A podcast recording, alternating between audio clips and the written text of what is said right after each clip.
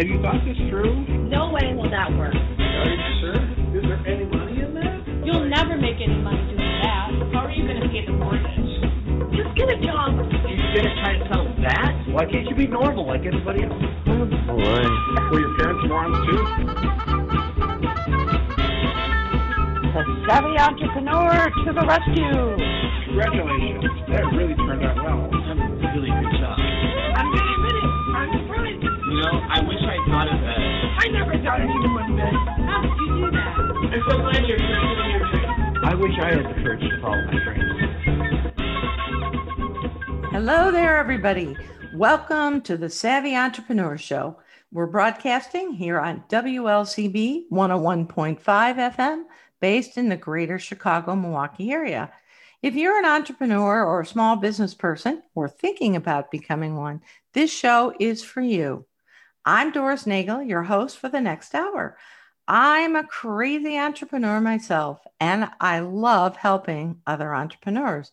I've counseled lots of startups and small businesses over the past 30 years, and I've started or helped start at least nine different businesses, candidly, with varying degrees of success.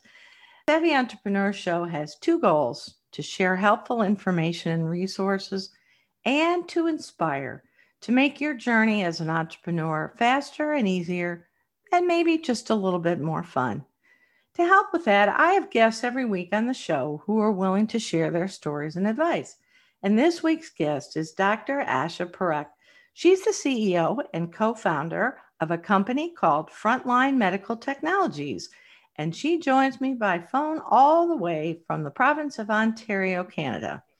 Frontline Medical Technologies is a medical device company, and they have developed, with Dr. Parekh's help, a product that's called Cobra OS. And I don't really know much about what that is, but I know Asha is going to fill us in.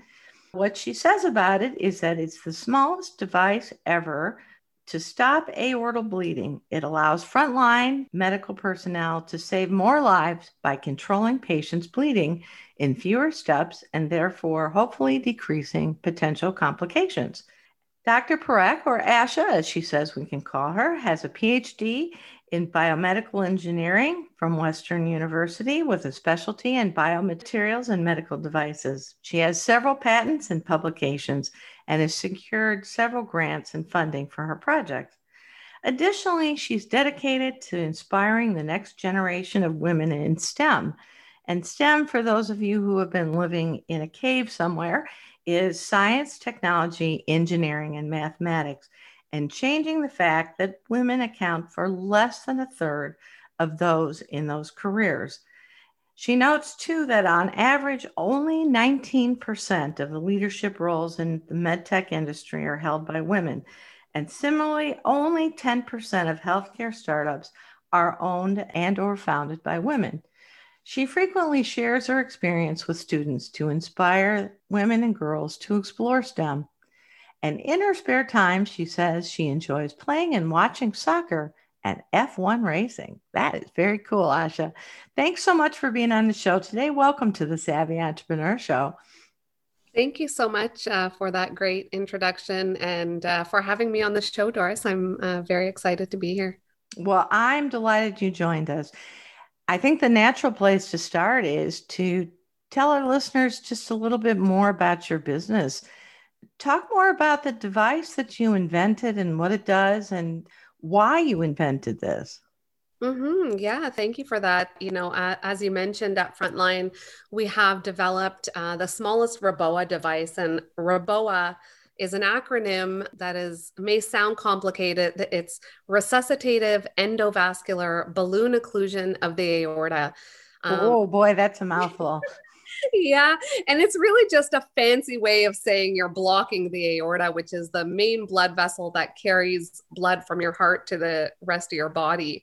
And so, this procedure, REBOA, is used in emergency situations such as trauma, uh, whether it be in the civilian setting or military setting, also postpartum hemorrhage cases, among other applications. But basically, so the, the REBOA device itself, which would be our device called the Cobra OS, which is also an acronym, uh, but anyways, too many thank you. For, thank you for that. Thank Yeah. you for, Yeah. for sparing us that. But I'm sure it, it it's very meaningful. I'm sure for people who are physicians and emergency medical personnel. I'm sure they know exactly what it is. That's right. That's right. And and the device itself is a tool that is used to do exactly that, to block the aorta. It's specifically for hemorrhage. So if you're bleeding out in the torso region, uh, you know, it, you can't compress that area like your internal organs and effectively stop bleeding as you could if it was on an extremity like your hand or your leg. Oh, yeah. So you can't do a tourniquet That's right. That's on your torso. but it might not be very effective, uh, you know, and that internal bleeding would still be going on. So when you block the aorta, it actually prevents the blood loss through that injury site, wherever it's happening. And the other key thing is that it ensures that there's continuous blood flow. Whatever your heart is pumping reaches your brain and your heart because those are the two Ah. vital organs to keep you in good standing. So that's the whole, you know, theory and premise behind doing this type of procedure and it is temporary, I must say. You know, it's not like you want to block blood flow from the rest of your body indefinitely. This is a temporary measure to allow patients to get to definitive care because Doris, if I tell you the statistic, you know, it, it is crazy that if you're outside of a hospital, there is a 10% chance that you'll make it if you have that type of hemorrhage, that you'll actually make it. Oh my goodness. 90% of patients will bleed out before they even get to definitive care. They can't even get into the hands of a surgeon. So that isn't that it's alarming. It's a it's a large amount of people that, you know, um, that are unfortunately uh, suffering from these types of injuries. So I mentioned in the introduction with the information you sent me that it avoids potential complications. And I guess obviously one one potential complication is uh, you don't make it, but are there others? Uh, brain damage? I mean, I I don't know. Absolutely. So, uh, complications of not having this type of device, absolutely. You know, the, the deficits unfortunately come in when there's uh, blood loss to the brain uh, and the heart, you know, uh, cardiac arrests and all these other unfortunate things that can happen uh, in those situations. And the other complications that we we were talking about, you know, in terms of decreasing complications is actually for the procedure itself. Currently with the technologies that are available, it is it is very hard it is difficult, I should say, to perform REBOA outside of a hospital.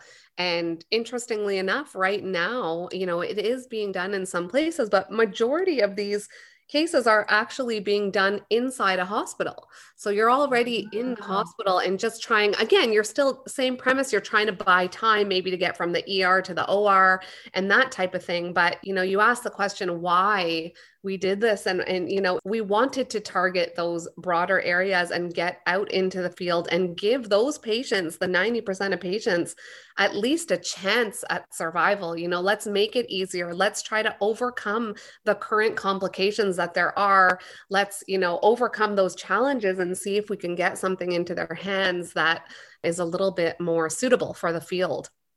Well, mm. I'm sure with your background, you could have invented a number of different things. How did you decide to focus on emergency medical mm. procedures and devices?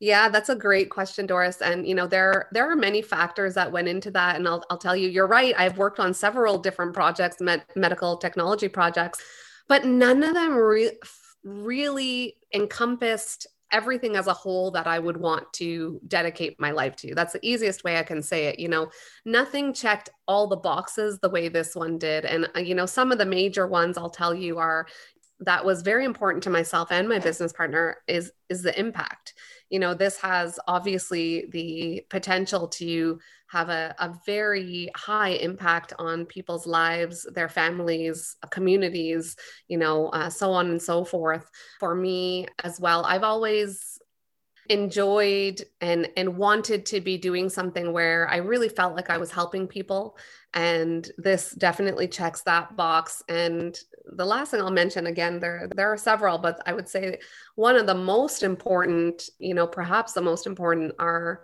the people that you're doing this with. And my business partner, you know, is a vascular surgeon by trade, but I'll, I, I will say openly he he is one of a kind. He's not a stereotypical surgeon if i may say that out loud. And you know that was a very big part of, of my decision because that has a huge impact in, on everything as i'm sure you can understand in any job uh, whether it's your own company or working for a company the per- people that you work with uh, plays a big role in your own personal happiness and success. yeah i mean obviously we could do a whole show on finding good business partners and what makes good business partners. In fact i might just do that but yeah you know you can have a great idea but if things with your business partner don't mesh, then that creates a whole bunch of other challenges.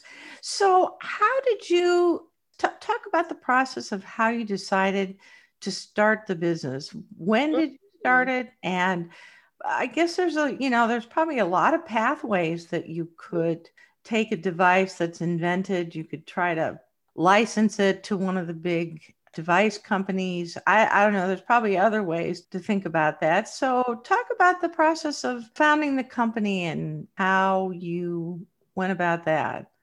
Yeah, yeah, great question because you're you're exactly right. And in some of these other projects that I've worked on, we've done exactly that. You know, it's you invent something, uh, there's an innovation there, we filed patents and if that's the end of the road that's fine for it. Or if there's a company that wants to take it on also also fine with it. But again like you said this commercialization pathway and starting a company uh, is is a, a much larger commitment.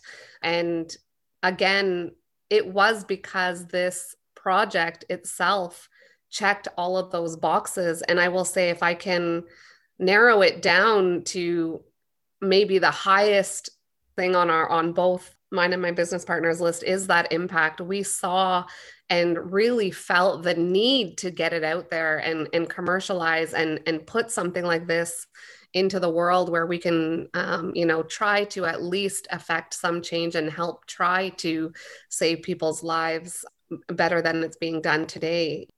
That's certainly true. If you license a, an idea you certainly have less control over whether anything really ever happens with it and what happens with it and how it developed, right? That's right. Yeah, so we we it was uh, over 3 years ago now we received a bit of startup funding through this program that was run locally. And that's really what catapulted us into the serious conversations about what it would take and, you know, putting a, a real effort into moving this forward because, you know, for one, we both had our day jobs and this was kind of something we were just doing in our spare time type of thing. But, you know, to really put effort into it, we said, are we going to actually do that? And so that is when I took the leap into entrepreneurship. And, uh, you know, this has been my full time ever since. And, you know, we took that plunge and said, let's get into the world of medical technology commercialization, which I know you know is not a small or a short journey and the path to market itself is quite long but you know thankfully we've never had to look back. Well that's great.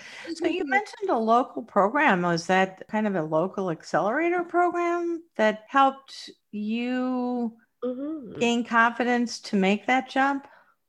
Yeah you know um it was I, would say the funding was a factor. The program itself wasn't a typical accelerator. They did have some sessions to help with startups, you know, on certain seminars on, say, like intellectual property and things like that. But it was really the funding that got us going. And it was uh, a mix of government funding and a local organization. So it certainly got us thinking about incorporating sooner than we may have. So, yeah. you know, I the credit to that for sure. Yeah. Um, so, what does the pathway look like? I mean, where are you and what needs to be done next? And where are you looking to market this product and how?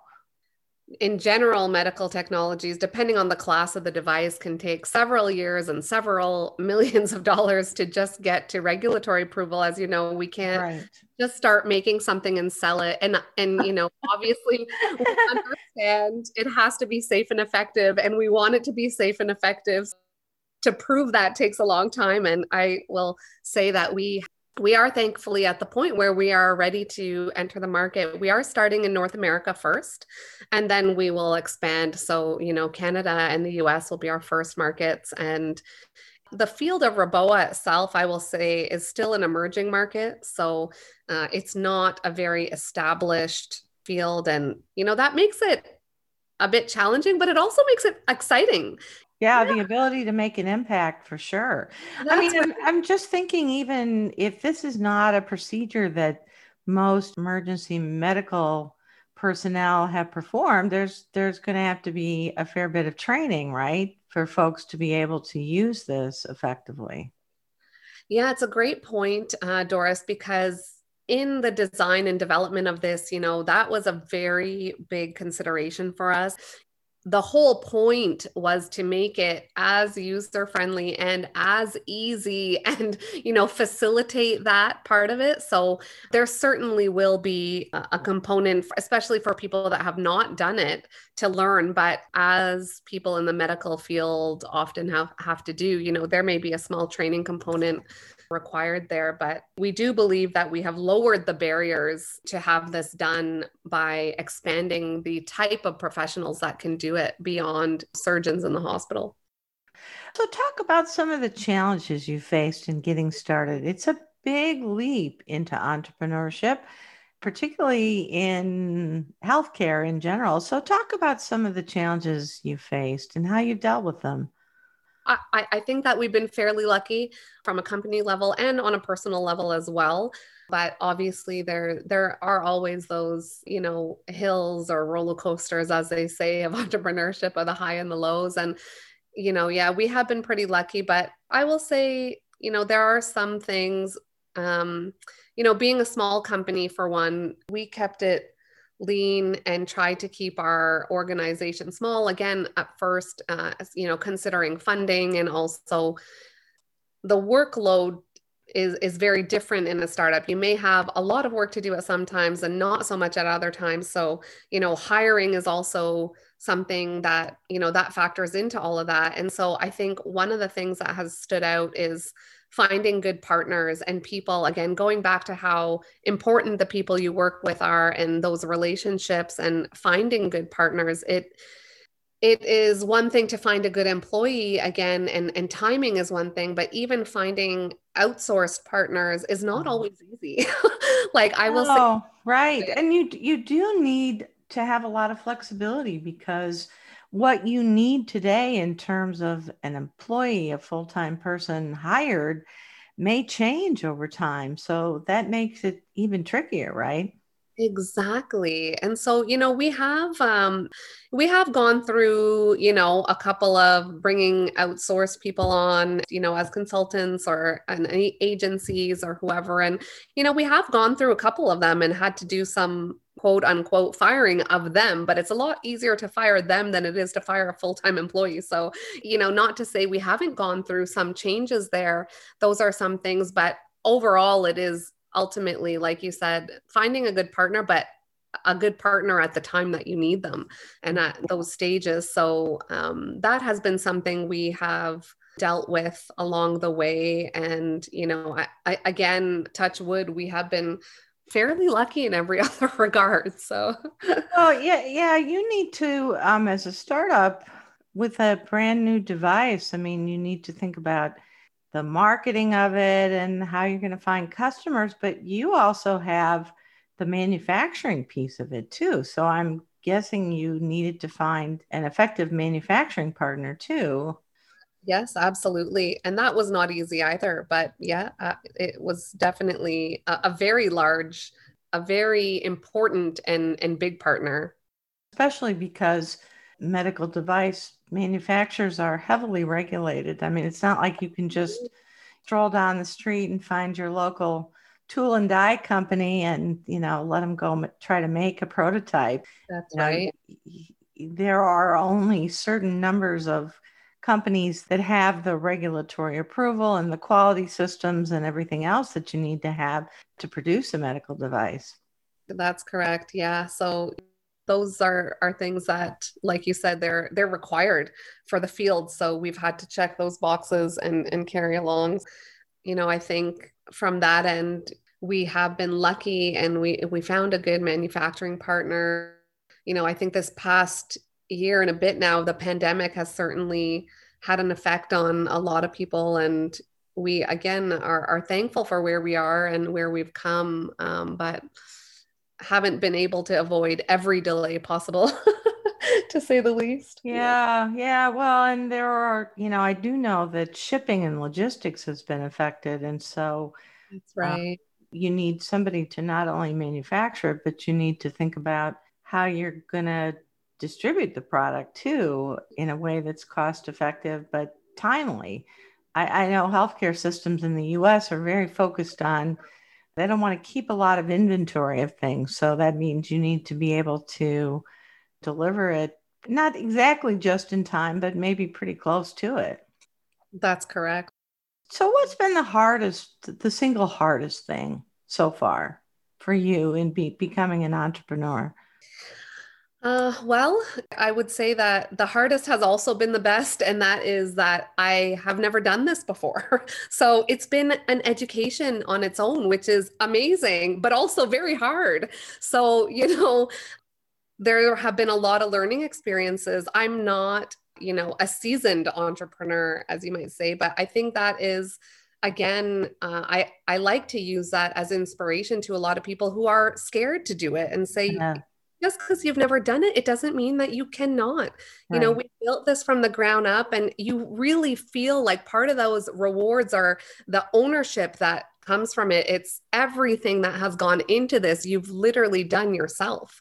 And, you know, it, it, is hard to learn a lot in every facet. So as a start, you know, it was just myself and my business partner at first and we had to learn everything from how to take that product to market on the manufacturing development side to regulatory quality finances you know ev- like everything uh, intellectual property corporate legal things like things that we've never dealt with. So like you know again it was hard and it has you know but it it has been amazing at the same time well, so how do you how do you find effective resources and what advice might you offer to to people in terms of finding those partners and finding the help that you need?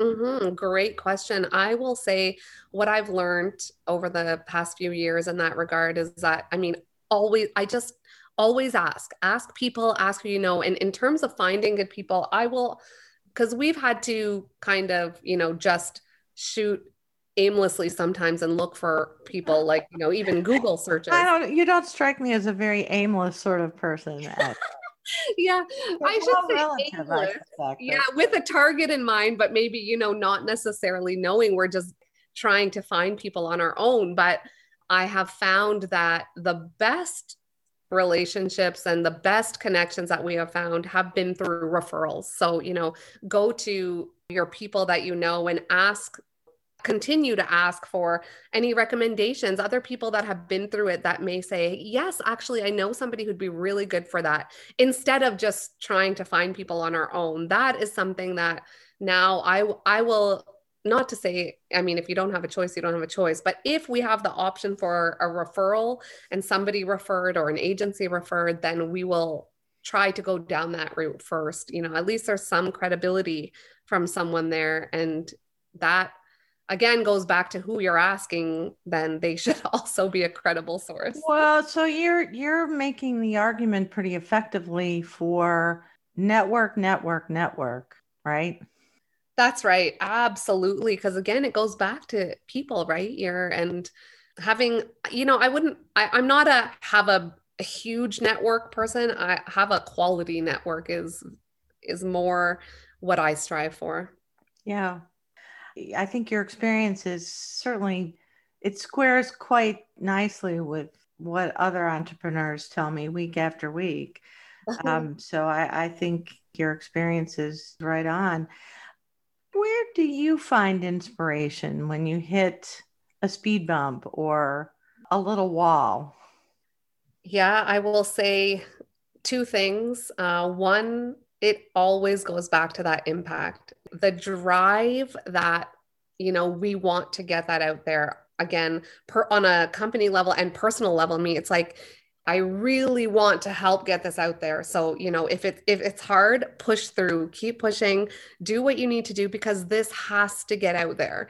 So, impact would be huge and you know, on a personal level, I have to say this, um if I think I'm going through a hard time or there's something that's personally tough for me to do, I often think about my business partner because he is not only a full-time surgeon, also does this, you know, in a capacity I I have yet to comprehend how he can do it. But, you know, amongst other things, uh, you know, in life and it it really I think the support is what I'm trying to get at also is, you know, uh, having having that support and I look at everything that we can accomplish together. And I, I do drive inspiration from his drive as a person. So those would be the two things is just, you know, really wanting to affect change in the world, which may sound cliche, but it, it's really true. You know, it is something that really uh, drives me and, you know, having having an exceptional partner. Well, I think those are very, I mean, having a an overall purpose, something you're passionate about, certainly helps most entrepreneurs. I think that's another theme that I would say has been very consistent in all the people I've talked to is, you know, when you have that vision, that overriding vision, staying focused on that and continuing to draw inspiration from it helps most of us get through those rough patches. You know, I know one of your other passions that we we chatted about before the show is helping encourage more women in STEM. And again, for those of you who have heard the term STEM but not sure what it means, it's science, technology, engineering, and mathematics. You know, the numbers are are pretty depressing, particularly in medical technology and healthcare. Uh, I mentioned in the introduction, you had shared with me only 19% of leadership roles in the medtech industry are held by women, and only 10% of healthcare startups are owned or founded by women. And I, you know, Ash, I don't know if that's a Canadian only statistic or North America, but I know the numbers, no matter which ones you look at, are shockingly small. why, why is that? I mean, the, the majority of nurses are women and lots of physicians are, are women these days. So what's the story there, do you think? Yeah, I, th- I think there's a, uh, a few things to, to look at. One is the actual STEM uh, portion of it, which, you know, as you said, is the science and technology and the actual technical part of it. And the other, separate i almost separate them in my mind because that is very different like encouraging which i, I do uh, as you mentioned encouraging women to get into stem to begin with is one thing but a woman in stem already getting into like a corporate med tech job is is a a different ball game almost you know having that ownership or co-founding a company or those positions, I think those roles um, entail a different angle as well. So it's a little bit of a both of those worlds coinciding. Yeah, I agree with you. And I think it's good to separate the two. So let's talk about women in STEM in general. I mean, I, have concluded there must be things that happen at a fairly early stage of development because as far as I know, there's there's really not many barriers I mean, when you go to college or university, women are free to choose to be a communications major or a, a math major or a computer science major or a journalism major, right? I mean, n- nobody says you're a woman, you can't be a math major. So something else is happening to pre select women from choosing those paths. Yeah, yeah, that's a great point, Doris. And I, I fully agree with you. I think it starts from a very young age. And I think the influencers on those decisions are many.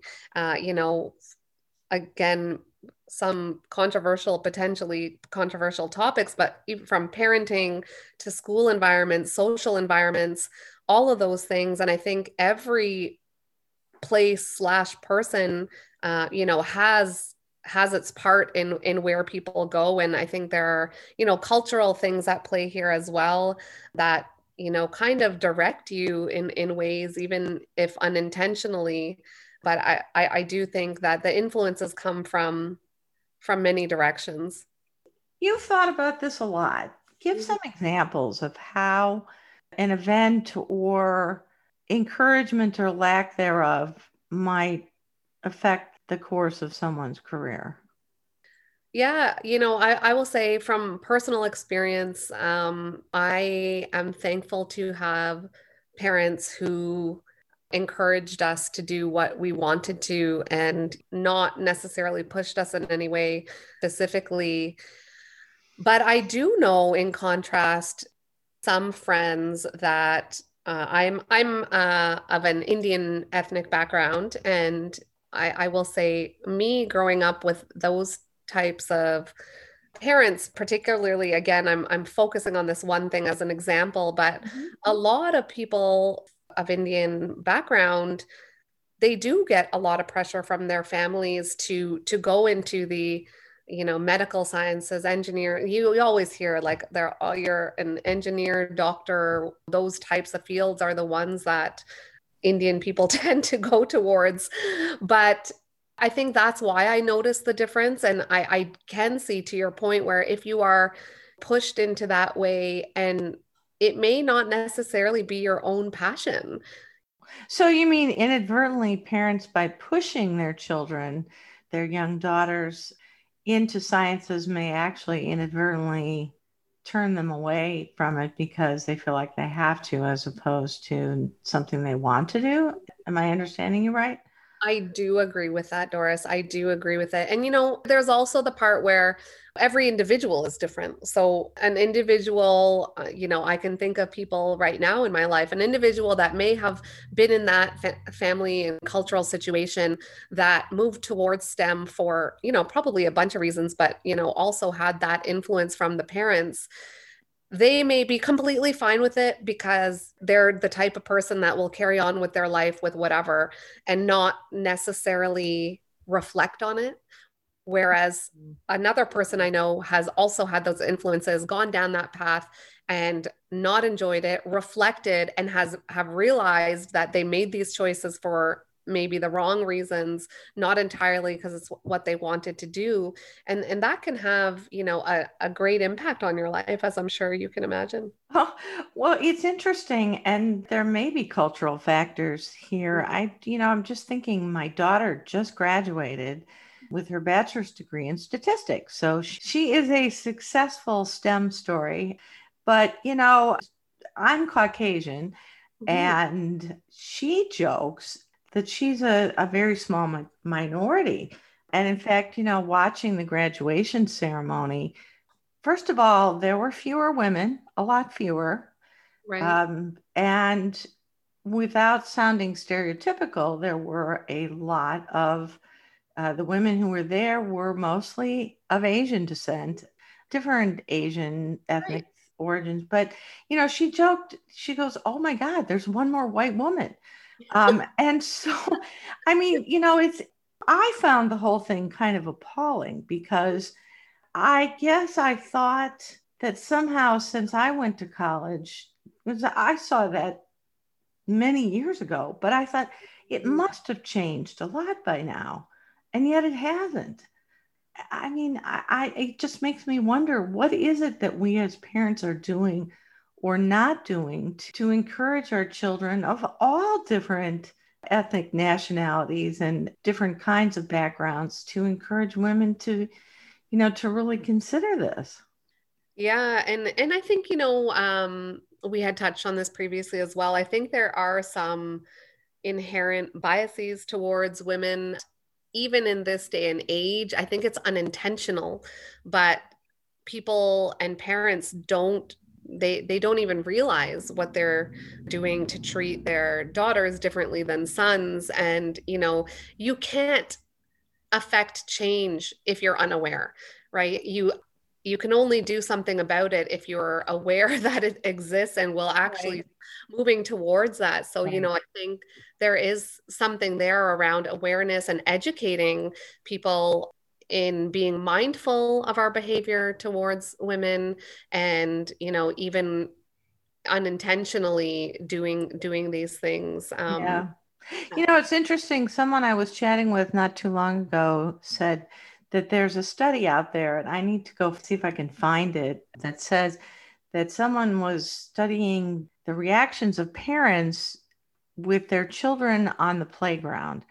And that even at a very early age, you know, three, four, five, six years old, parents of daughters were more likely to say, and this is mothers and fathers, were more likely to say, be careful, and more likely to say to their daughters, and more likely to say to the boys, oh, wow, look what you did.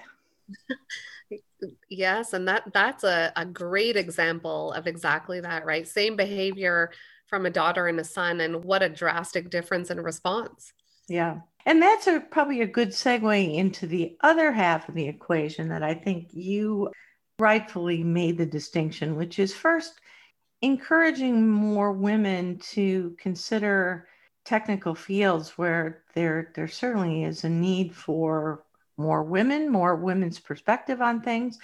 But mm-hmm. then, as you say, to actually become an entrepreneur or a senior executive in a company where you can influence mm-hmm. how things change. So, what happens there? So, there's now um, I think your statistic was maybe uh, less than a third are women in STEM. Uh, less than a third of the candidates in, in STEM fields are, are women. So you would expect to see, though, a third of the women holding leadership positions in healthcare companies or being founders of uh, startup healthcare companies. So, what happens in that next step, do you think? to make the statistics drop off even more. Yeah, I think there's a, a big portion of that that is also you know as we evolve and thankfully I, I, again i have to say I, I, do think that we are moving in the right direction but there's obviously a lot of uh, space to still work with and which can be seen by those numbers but i think there there are factors um, that play into that, such as because those are personality things in terms of confidence and having the confidence to be in those type of roles. I do think that that's a you know has again going in the right way over generations but typically females were not in these roles and it has been traditionally the males that have been in these uh, you know senior roles and there's a shift and you know once there's always a a curve and an adaptation and adoption curve and as we go through this transition i'm hoping that it continues to you know close that gap but i think that it still does play a large role in it because of all these influencers that we talked about including parenting school social environmental to allow females to even feel like it's okay to develop that side of them. Also, if you ruled the world, what would your vision be in terms of what we need to do as a society in North America to accelerate that movement? I mean, what, what kinds of things would you advocate for? Education around awareness uh, from everyone again I, I wouldn't pinpoint it on any one party but all of the influencers from parents to schools to all of these environmental things how everyone you know needs to be aware of it i will say that i, I do want to be a little bit careful because I am in it and I try to advocate and help and inspire people to get into STEM, but I'm very much someone who believes in we need all kinds in the world. I would right. never want to be in that power, right. you know, position that you talked about and try to get everyone into STEM. So no, right. I mean, we need artists too, and we need writers, and there's already a lot of money at the universities that flows into engineering and computer sciences. I mean, I, I went to my daughter's campus just as an example, and there's all these new buildings for engineering and computer science and the poor english building looks just as dumpy as it did when, when i went to school uh, yeah exactly yeah i do believe that you know we need to encourage people to do the things that work for them as well and not just you know kind of try to point them in one direction only so just just to make that distinction but uh, you know again being in the field and wanting to help the people that do want to be in stem or and, and or be in those leadership roles I think the education and awareness can go a long way. And again, it, it's not something that can happen overnight, but I do think that it can it can happen. Well, I'm curious whether you've experienced more challenges or different challenges because you are a woman and or because of your ethnicity. Do you mm. you feel that that's been a harder road for you or just really not something that has yeah. mattered? Yeah, you know, I, I will say I, I do feel pretty lucky um, that and I, everything's relative. I may think something's a lot and someone else may think it's you know not uh, and vice versa. However you know i was born and raised in canada. I i don't feel like i've experienced a lot of discrimination but i think it also mindset plays a lot into it. Like maybe it's it's me that I, I could have been discriminated against a lot and maybe not even realized it, you know, but I've never felt that I didn't belong. You know, I will say on a professional level, you know, being in engineering uh, is still very male dominated. So I have been exposed to that for several years since, you know, undergrad. And there are times where I find myself being still the only female in a room or the only female in a conversation. And it's not, I don't always notice it even, but that I have experienced on several occasions times when it has been hard to be heard. It's hard to get listened to. And that the reasons behind that can go from not being even given the opportunity, you're not addressed in the conversation. And there's been times where I've tried to get a word in and I just can't like it's mm-hmm. hard you're overpowered and that's not always the case again it's been select few times that I I can remember and unfortunately there are people that will still default to a man over a woman in the room yeah. no matter what that's their that's their you know um default and they they will do it 100% of the time again maybe without even realizing it. Yeah. but that goes back to those influences that we talked about how they were raised where they were raised all of those influential factors. And i mean of course this is very group and person dependent. Not all men are alike either right? There are some very oh, absolutely not. yeah so that for sure. Ethnicity I, I, again uh, i can honestly doris honestly i can recall one incident growing up that you know i was uh, and it wasn't here it was in the uk but where i really realized uh, you know there was a a comment made about the color of my skin. I never experienced it beyond that growing up.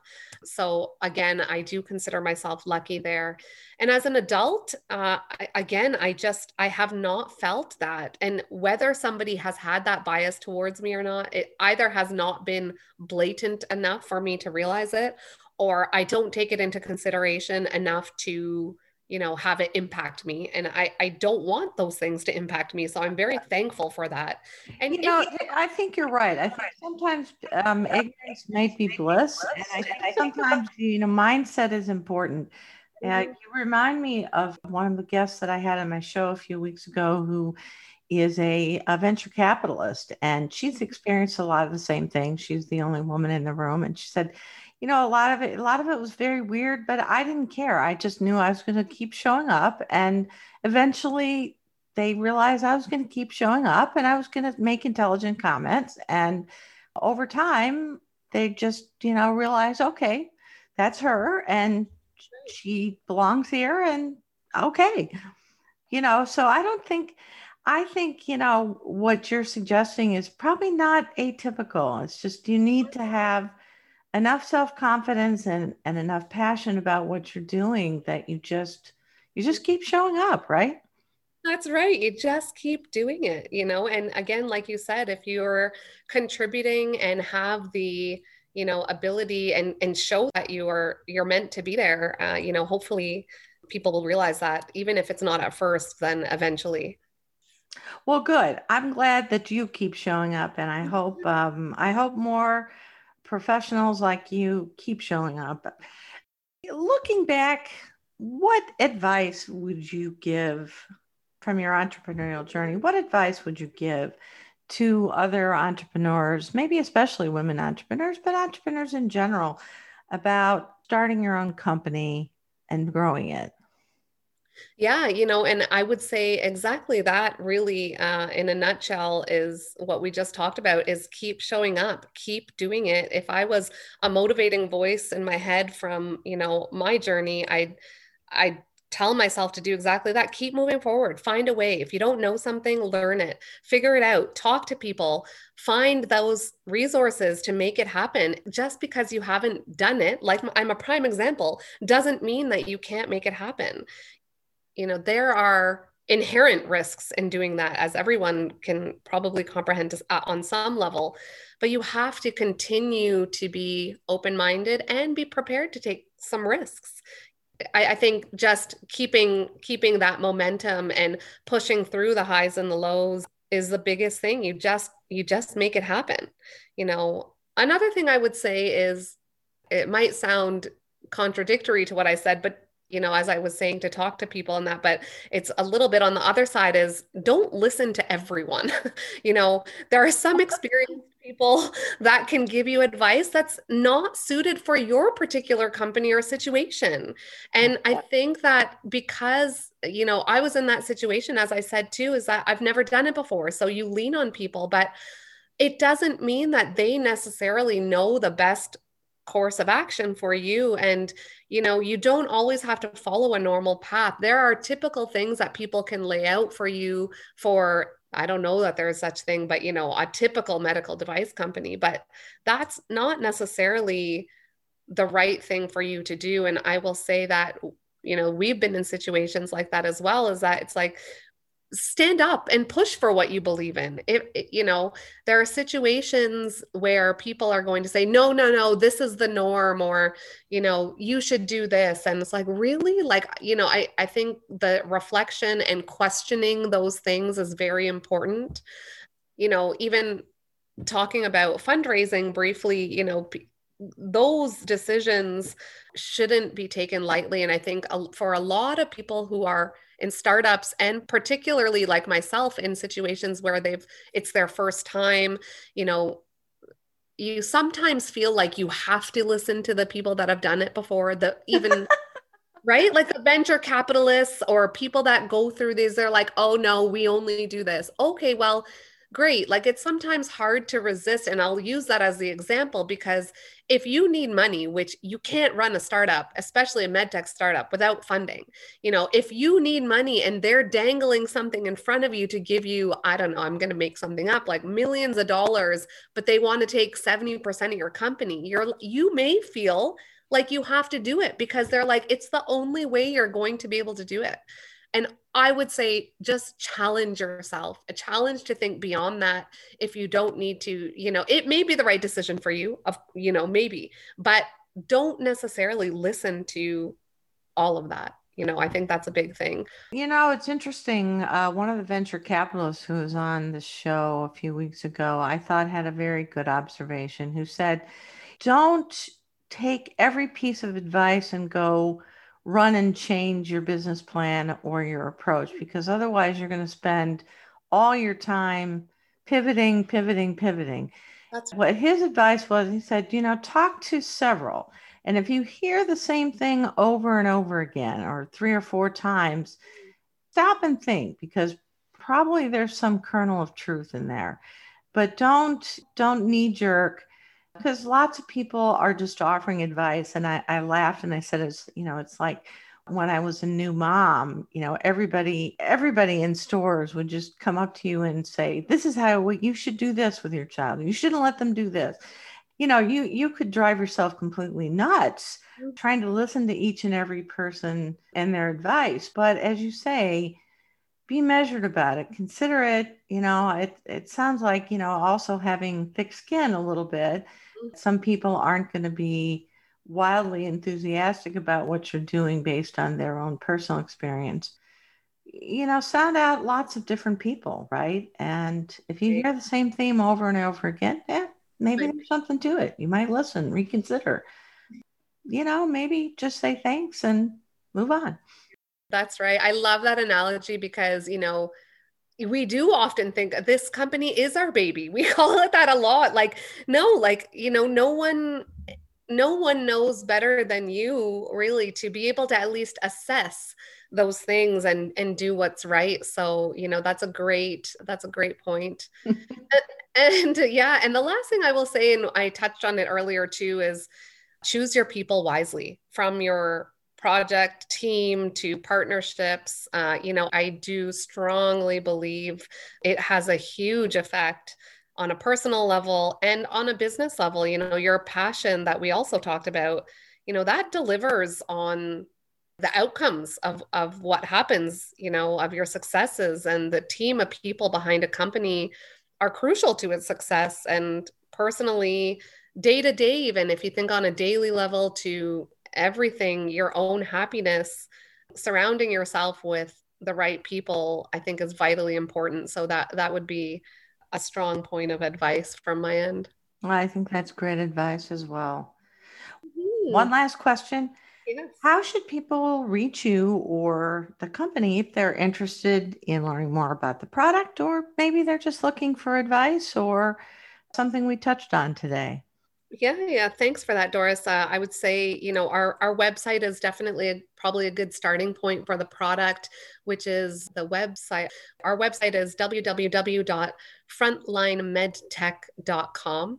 There is a contact form on there if people would like to get in touch uh, with the company and you know uh, for anything else linkedin my linkedin profile is is a, is a good way to reach me. Personally if anyone would like to talk i happy to you know share more experiences and and talk about anything at all.